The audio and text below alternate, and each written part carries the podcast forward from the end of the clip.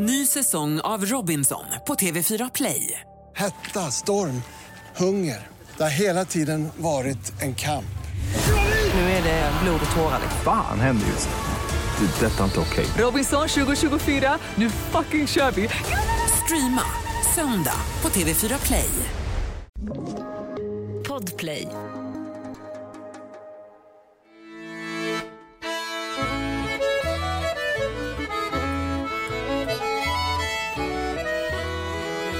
Ja, det är sommar, det är sol och det är brott, eller hur? I synnerhet misslyckade brott, Andreas. Det är det. Vi- Det var inte så länge sedan vi avslutade säsong 10 men nu är vi tillbaka snart med en sommarsäsong. Fyra nya avsnitt av misslyckade brott och det här är fyra avsnitt som jag alla älskar. Så jag tänkte, ska vi inte prata lite om varje avsnitt? Jo, men det kan vi göra. Börja Ja. du.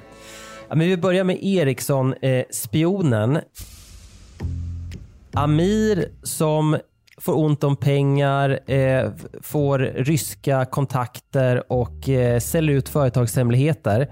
Oerhört spännande, men framförallt spännande för att vi har lyckats beskriva hur spioneri funkar och varför det är väldigt misstänkt när anställda på ryska ambassaden tar långlunch. Vi hatar ju inte att prata spioneri i podden. Det gör vi inte och det är också väldigt kul att en Säpo-spanare på väg till dagis får en avgörande betydelse i den här historien.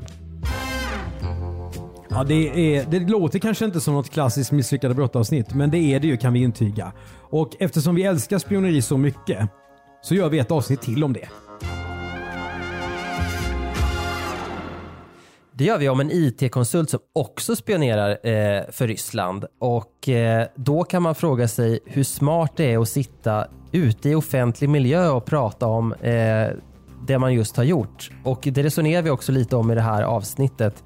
Varför träffas man på restaurang hela tiden? Är det någon eh, rysk kulturgrej eller vad handlar detta om egentligen? Nu ska man ju inte lyssna på misslyckade brott för våra analysers skull, det ska gudarna veta. Nej, men det är men ju- det behöver man inte, för det är bra historier. Killgissningar är okej i misslyckade brott. Ja, uppenbarligen är de det. Och det för oss ju över till killgissarnas killgissare höll jag på att säga, nämligen Ulf Lundell. Ja, och vad handlar det avsnittet om? Ja, men det här är ju ett klassiskt bråk för oss som håller på med liksom innehåll och journalistik och sånt där. Nämligen när Ulf Lundell är så förbannad på en recensent eller kanske på alla kvinnor som är yngre än honom själv. Kan vara. De man inte är ihop med. Att han går till domstol och gör sig till ovän med sitt eget bokförlag och familjen Bonnier för att han ska vinna i striden mot boken Fittstim.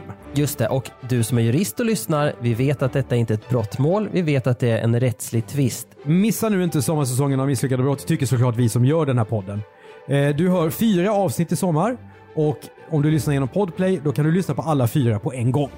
Och som vanligt, tack till alla er som har kommit med tips om eh, klantiga kriminella som ni vill att vi ska berätta om. Vi älskar er. Fortsätt komma med tips till Misslyckade bplus.se. och det som alltid är B plus med bokstäver. Vi hörs.